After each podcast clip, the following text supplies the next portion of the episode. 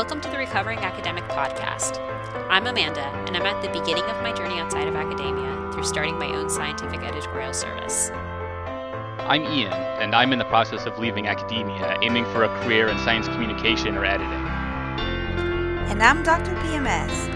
I've left academia about one year ago to work as a biotech salesperson, and I'm still in recovery. We're in various phases of transitioning out of academia, and we'll share insights, advice, and problems we encounter at each stage. Hi, welcome to the Recovering Academic, and I'm here with uh, Clady and Ian. And we're going to talk today a bit about CVs and resumes, the differences between these, maybe a bit about tips on how to handle it, and some of the feelings as they come up. So I thought we'd start with you, and you can tell us a bit about how you think about resumes and why you wanted to talk about it, because this was partly your brainchild for this episode. yes, this was uh, a topic that I suggested that we could cover on the podcast. And part, a big part of that was because for me personally, was one of the hardest things to do. And also, because I still um, there's a lot of people that ask me if I could send examples of my resume and and I feel like there is a lot of things in the internet about uh, how a resume looks like. And of course there is no formula to change your CV to a resume. And and you have to think about your look at your CV, think about what is there and translate it into a resume. And this for me it was terrible. It was super hard because you go to the internet and you type difference between a CV and a resume. And the first thing that shows up is length, of course. Right. Uh, so the the CV you just put everything is all your academic life there's there. Uh, but whenever you need to do your resume, uh, usually they say one page, maximum two pages, and and then you kind of like okay, so how I'm going to squeeze all my 10 plus pages of my academic um, CV on my resume but uh, I don't think that this is the only difference uh, between the CV and the resume. So uh, the other thing that also has to be different is the layout, uh, and this goes kind of together with the length. So you need to decrease it, but you need to be you need your resume to be pleasant to the eye.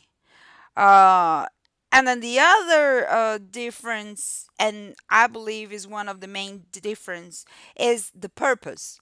Right. So your resume has to scream a purpose. So whenever it's kind of like when you're when you're writing uh, a nice introduction introduction for your paper. Uh, by the end of the introduction, the reader doesn't have to uh, read what is the question that you're going to ask. The reader already knows because because of the way that you write your introduction to your paper. In the end, it just leads to that. So that's kind of like how the resume needs to look like. Uh, it has to be like a page that shows you and and how you fit in that position that you're applying and how you can bring something to to the the company that is going that you want to work with and this is tough you know Yeah. Yeah, I mean it can be. Like so I I mean the thing is like I I feel like the CV, like an academic CV also has to be a well-designed document if you're applying to an academic position. And like I I, I think of the CV now as sort of like your record of things you have done professionally and like you keep that document on your hard drive and back it up and have it somewhere and update it regularly and then you pull from it to make resumes and various other kinds of CVs for applying for specific kinds of jobs. You know, yeah, you have your whole 10 page CV or whatever, and that is just everything that you've done, like all your experience. And then you just pull the elements from it into, like, if it needs to be a one page resume, then, you know, you pull, like, it's not easy, but, like, you create that document, right? or it needs to be two pages because like every field is slightly different too and what they want and like what company you're applying to might have their own little quirks about like what kind of format of resume they want. And sometimes you go to apply for a job and you you're not really submitting a resume. You're going through their hr portal software and filling in boxes. And then like the design is just taken away from you. Oh yeah, I hate that. like so like you know like i, I mean yeah i don't want to downplay that part of it because it's important and like there's a ton of advice out of the internet to like here's how you can make your resume look really good and I agree. I agree with you that uh, your CV needs also to have a nice layout and to be uh, organized, of course, no typos and uh, clear. But um, in the resume, what people say is that uh, usually the, there are tons of applications and people on industry they don't really have time to go through all right everything and all the details so if you i mean they spend 30 seconds per resume or something right that's what I heard. yes yeah. So then the, the thing is something that is that you think that is important, it might not be important to them. So they need to be able to jump to the next session pretty fast. If they don't care about your education or where you went to school, for instance, like me, I went to school in Brazil. Uh, the where I went to school probably doesn't mean anything to them. So so they would just jump to the next uh, session. So this is why uh, the layout of your resume is really important. But I think that more than that is is of course the con- the content of your resume. You need to uh, be able to f- focus on the skills on what you are able to do and what you've done and what you accomplished. And i think that's the harder part that academics have. Like I, I mean i really do think that that's more the gap than like producing a document that looks good and like has the most relevant stuff at top. And it's like the challenge for me is all in my head about getting like what are the transferable skills that i can demonstrate? And i you know it's like well i'm a pipetting monkey and like you know that's what i did for eight years. I think that's kind of where maybe my um, ambivalence comes in about this is that I've always kept for every job that I've done since I was 11 or 15 like when I first started like doing babysitting and stuff is I would always keep a list of the thing of the accomplishments that I had done like when I was 11 in babysitting it was things like um entertained two children at my brother's soccer game. Like, I've always kind of kept this list of, yeah, you did something important or you accomplished something. Wow, you're it's yeah good. i was gonna say you're really more good of a um, low self esteem thing than anything else, but it was a matter of like somebody suggested, like, you should keep track of the things that you do good or do well, you know, whatever the proper term would be. But anyhow, um, so I've kind of always done that. Um, and then when it comes to, i mean i'm starting to do that well, in grad school, somebody actually suggested that I keep a Yay Me file on my computer. So, like, or a Yay Me folder. So it was pretty much like anything that you did well, you put it in there. And so that kind of got turned into this list. So it's not a matter of, like, it was just if I'm applying for some job or if I was applying, I would just copy and paste things over. right Why no one told me that before? I would love to have a Yay me. Nobody told you to have a Yay folder. Me folder? I mean, it's only a tip that's really become prevalent in the last couple of years. Like, I, I know a, like, a number of like professors who do this, and like, yeah, My grad school PI. Are you calling me old? I think Ian's Yeah. just calling you old. I mean, it, it's an idea that's spreading. What's that? Are you calling me old, Ian? No, I just I'm like I'm My PI told me to do this over a decade ago when I started um, grad school. I got my first. right. I'm just saying like i on Twitter I see this like idea float every so often in the last couple of years, right? Yeah. Like it's yeah, I think it's an idea that's worth spreading around. Oh yeah, no, I think that that's great. Uh, I will totally do it, and I would think that that's kind of that would mm, have made my life easier whenever I was trying to do my resume. And because it, I don't know, for me it was kind of painful to. It was also painful to do the resume because uh, you have all it kind of like I don't know, whenever you start, you kind of like, oh, my CV has only three pages. And then you start adding things and you start adding publications and adding classes that you taught. And uh, I used to have my abstracts there. And then I, I at some point, I removed them all from my uh, CV because it was starting to be too much, you know, it was starting to be too. I'm not saying that I have a 100 page CV, but I was like, okay, I had like I don't know, 14, 15 page CV, and then to to decrease that to one page, um, that was painful. It was painful. Like all those publications, and each publication means so much for me. Like it was so much work, and probably like two, three years of hard working and editing and all the pipetting uh, and then I was just going to remove and don't put anything on my resume. Man, that was hard. In okay, I mean that's yeah, I mean I can see that that's hard. So I guess I come at it from like a slightly opposite way where I'm like, well, I, I don't know what to put on here because like, you know, like yes, I could put on all of my publications or just mention that I've written them at least. And then like things get reduced in a resume, right?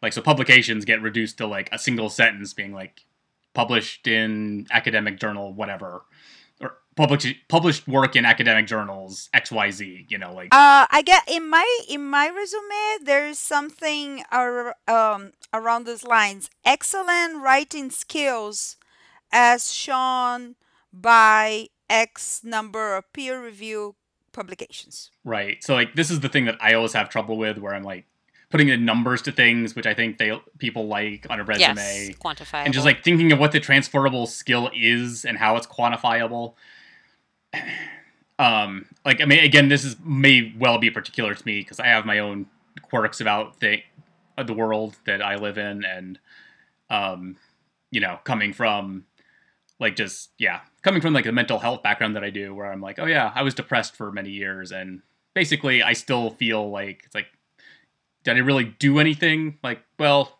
yeah but it's not worth like crowing about and like i think that is something that i have the hardest time with is like the resume is advertisement and selling yourself and you know um getting into the nitty gritty of like here's how i quantify and like I do have a hard time with that. I think that every all the academics have. eh, yeah and like maybe it's an academic thing but i also for me too it's also a comparison thing because i'm just going to be like well i can put all the stuff the numbers in the resume but i can point to 50 other people who have better numbers than me like and maybe you should hire them like they may not be applying for that job but Yeah, but I don't think that. Yes, I think that is. Uh, I don't think that in a industry position, let's put it like that, the number of publications, if someone has 20 versus something that has a 100, uh, the person that has a 100 will be automatically be hired because look if you have 100 publications as a postdoc I think that is, I feel like it's the combination of all the skills, and they have one candidate in mind. And and that's the other thing. While you should always tailor your resume for that specific job ad. So you read the, the and even if you think that you're applying for similar things and your skills are not going to change, you can try to answer every line of the job ad right with one skill. right So, like, you read the job ad and, oh, we're looking for someone motivated. So then you need to put some skill there that shows that you're energetic, you know? Oh, you uh, led a group of uh, I don't know how many undergrad students, and Right. uh, that led to uh, going to a conference and and eventually got published. You know, um, I don't know what are your what is in your CV, but you need to sh- put a line there to show that you're motivated and and then and then and and do that for all the lines of the job ad and preferably in order like you read that okay so i'll put this first because this is kind of like uh put it always in the top whatever the the ad you think that the the person if the if it's a person that is reading will like the most you know Right. Like you try to mirror the language of the ad in your resume to some extent. Like you answer what's in the actual ad and try to use the similar language as the ad. Although I will say a thing that kind of annoys me when you see job ads that have typos and like formatting wrong and you're just like and you expect me to be perfect? I always love it when they're like an attention to detail and then detail is spelled wrong. oh. Yeah. I mean, cuz I guess the other thing we should point out here too is like with with all this resume CV stuff is you know like whatever got you the job that worked is you know like that's the thing that worked Yeah. so like and you may not really know like if it was exactly your resume the way you formatted it or you know like maybe you submitted the wrong thing but they liked you anyway and for some reason they invited you for the interview and like you know now you're working there in my case i know that uh, me having a phd was a big part of uh, of me being hired because they really wanted someone that had an academic background to cover academic accounts. So I basically do, that's my territory.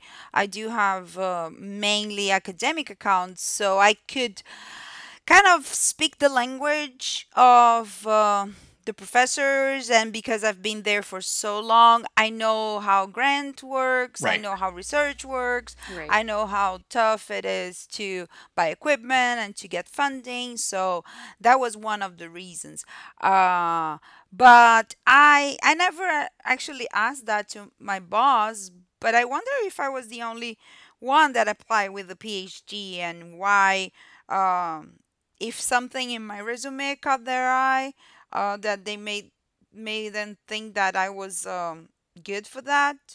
I don't know.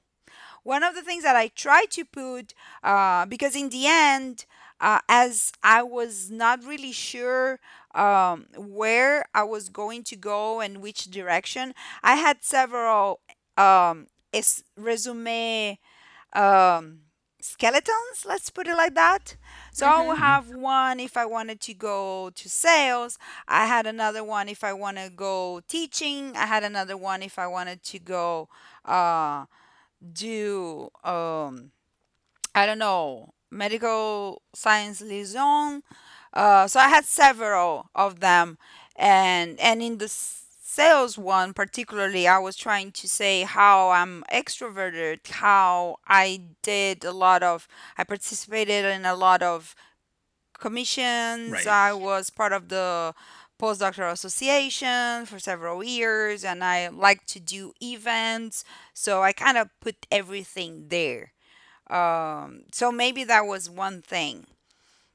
yeah i mean another thing that um, we should point out too maybe is that you know like having the resume is great but like and applying for job ads is great but a lot of what a resume does is through networking and like you send people that you've done information interviews or that, you've met like you can send them your resume as like sort of like a placeholder so that they can forward it on to their colleagues and um, if they have an opening like they might make room for you.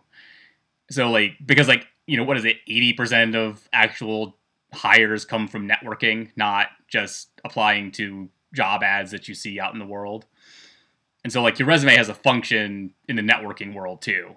And Yes. um and probably more of a role than in just applying to job ads where you have to format it of course but and you should have it ready to go as much as possible but for me, I know like I just I, I have a pretty generic resume right now that I can like because I'm mostly applying for editing and writing jobs, and they're similar.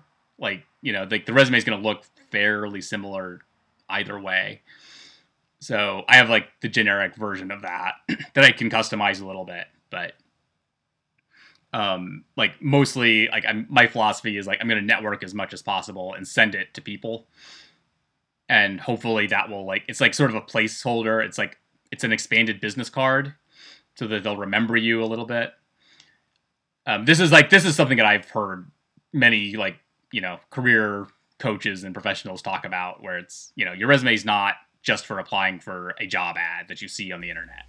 So it kind of sounds like the resume serves two purposes. So one would be for randomly applying to job, well, not randomly, but finding jobs that are advertised on job boards and applying there, as well as, because you might get hired that way or get an interview that way. I mean, that's how I ended up working for, um, or doing the, or what I'm still doing, but doing some of the freelance work that I do for Bitesize Bio is that I saw their job ad and I applied, and uh, eventually I was hired. Um, wasn't that So long. yours, it was not through networking, It was not through networking. No, I had been reading the site for a while. They were looking for an editorial manager, um, and I kind of was like, "That sounds like fun." And I liked the site because I had read it for years while I was in grad school. and I applied kind of randomly on a whim. Um, in my cover letter, I had kind of like you would say, like you have like a skeleton, like I have kind of a um, fill in the blank sort of template where I have like a paragraph or two that are interchangeable for the different job, like you know, for different jobs. So it's tailored, but there's certain things that aren't going to change, right like I'm always going to say I am interested in applying for exposition and my you know, my sign off, please contact me at blah blah blah if there's any questions and sincerely, like that sort of stuff stays the same. Um, but I in my interchangeable paragraph I was like, "Oh yes, and I've always enjoyed reading your thing. My favorite um, article or your, my favorite post was this particular one that apparently was also a guest post on there, but was um, about recycling mini prep columns and they and apparently you know he liked my application we did a phone interview and i was really interested in trying it out so it was kind of a random whim sort of thing and it completely changed It's my career interesting that I didn't get my job through networking as well. I just saw the the the ad on LinkedIn and and I was like, well, why not, you yeah. Know? hmm And I didn't really think that I would that I was totally uh, like a good fit because it was all about like chemistry and organic chemistry and and I was like uh I'm not that good in chemistry anymore you know I don't remember but I decided to apply anyways. I was like well let's say and then in the end it worked out and now guess what? I've been learning a lot about chemistry. Right. Yeah. I mean that was kind of what happened is i was like oh this looks like this would be fun. I like editing. I think that i could be good at this. Um, i will i'll give it a try. Yeah. And so i mean for me i'm it so i mean here's sort of the frustrating thing about still being an academic and still trying to figure my way out and what i can do in the world is like hearing the success stories you're just like okay but how does that work for me? Like when is this going to you know click for me? Because it yeah. hasn't really yet other than you know like i've gotten opportunities just because like you know i'm active very active on twitter a lot and i'm mostly just myself on there and i share my writing and like i've gotten literal opportunities like some of them that pay even to um I, and yeah and so like i've done a lot of like gig type work. But i'm still waiting for like that magic like oh you're hired for this permanent job moment. And it's like as it will come. Uh, well yeah. But i think will. like uh, being able to kind of apply for like having a generic resume that you can either or several generic resumes for right. particular types of jobs that you're interested in can be helpful in this, um, like applying, like seeing something interesting and being able to act on it. Oh yeah, absolutely. Because uh, I'm certain that that's probably also part of it as well. So when you guys have been working on putting together resumes or CVs, like have you guys come across any like really good tips? Because there's always I feel like there's a lot of information out of there in trying to employ it in your own particular resume or CV can be difficult. So have you guys come across any tips or ways of Right. managing that? One thing that I did, uh, it was I got a lot of help. Okay. Uh, I asked people on Twitter that knew who I was and I could trust, including I think you, Amanda. I think that you helped me to uh, I did edit for one some of of my yeah. cover letters. Yeah, so I, I've I've done that, and so whenever you receive the documents back, and it's kind of good to let other people read and ask for a critical review of of what they are reading, uh, especially if they are in that position of hiring or or whatever. So I got this uh, help on Twitter and I got help from uh, people that, uh, okay, let me take a look at your resume. Oh, no, I don't think that this looks nice. Oh, this tips. So the the ones that I can think of um, is one. Well, in the top, you always will write your name and your contact information, uh, but don't use your university email because right. especially if you're uh, applying outside of academia uh, or if you don't want them to know that you're applying for jobs uh, you want to have a private like a gmail whatever uh, email. That's email going to be so this is more that's one going to follow you longer anyway than like your academic account will. So, yeah, that's a really good tip. Yes. Uh, and then uh, some people write a goal like a general line of a goal that you want to achieve like my goal in my professional life is to do this. So if it's uh, um if like you Ian, that might work because you kind of have a specific goal and you can write like a sentence uh, of what you plan to do and and and maybe how you want to go there. I didn't i didn't add to mine but i guess that it depends That seems like that would be hard to do to say, you know, the goal for my career over the next, you know, Right. however many years you're planning on working 20, 30, 40 years, whatever life expectancy is now. Um, like, this is my goal for my entire career is to do this, and your job will be a stepping stone along that path. I don't know. It just seems very grandiose. Right. I mean, I'm sure it's good advice. It just seems like it'd be difficult to be sincere. But that is resume. Resume has to be grandiose. You don't you don't you have to sell yourself and you don't be afraid of adjectives, Okay. Right. adjectives. Uh you have to put like excellent, outstanding, uh perfect. no, not perfect. not perfect. But uh you have to ju- just like okay we've been to academia for a long time we wrote a lot of things and we have critical think- thinking so you have excellent writing skills yeah we do i believe that uh, all of us have and we shouldn't be ashamed of putting there that so you need to put those um keywords of skills and and just uh, don't be afraid of uh, using those Right. So, I think a lot of academics have a problem with that. I'll just say like Yeah. oh yeah because I, I mean, look, it's in many ways it feels like painting a very false picture.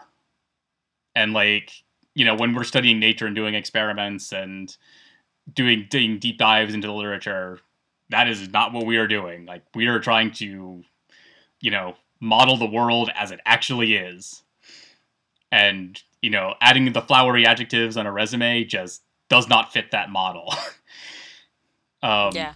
and you know and it feels like hyping yourself which we're also really taught not to do and It you know a bit like gilding the lily. yeah exactly and then they're gonna meet you and find out like well okay you have this weird quirk and you're not perfect and like well sorry i don't want to be pretentious on my resume like like Yeah, it's not that you're going to write something like I am the best and I am right, the only one who can do that.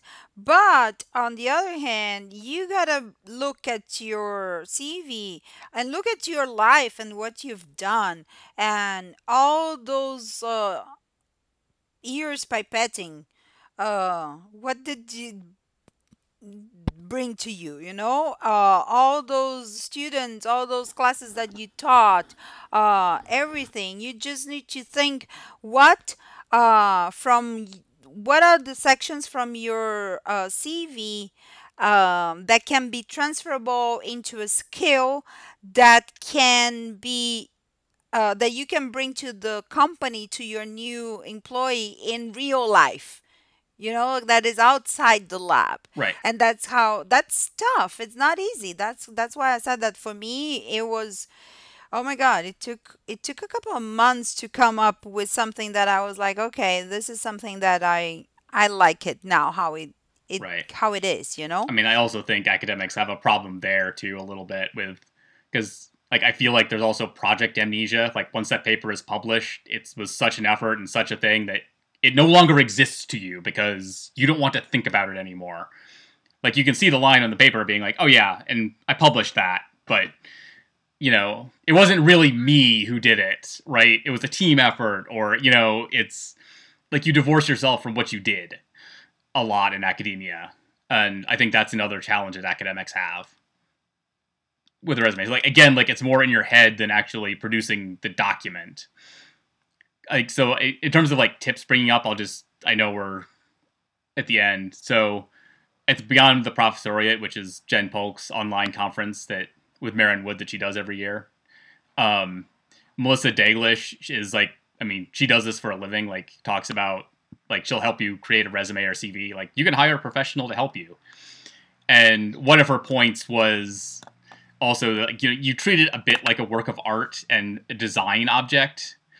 So like you can put some creative flares, you can use colors in some ways. Like you can add things like yeah, like her, some are like not too much, and it's not like making it garish or anything. But like some of the examples she was showing were like you know having like a text box that was a certain color that had like you know bigger text like you know and one side being like hey look at this like because you know this is advertising me it was very like you know it was very simple stuff it was just like you know you can treat it like as a design project right? It's not Huh. just putting text on white paper necessarily. Could you uh can you find this in the internet? Yeah. Yeah. i mean i was Yeah, I was gonna gonna say say, we can put it in the show couple- notes. Yeah maybe we can add the link on the on the show notes so people can take a look at that. That would be awesome. Right i just looked her up. Yeah, there's a couple of people that do that. right. Yeah, we'll put her and um, Heidi Scott Guisto does um, oh yeah resume Does she do that? writing and things of that sort. And she's really good. Um, she gave a seminar a while back um, about actionable steps you can take. So we'll put um, links to both of those in the show notes.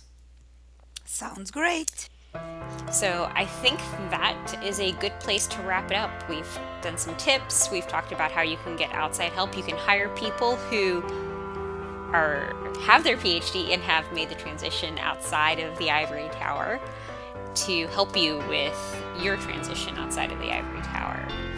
So I just wanted to say thank you everyone for listening and we'll see we'll talk to you next time.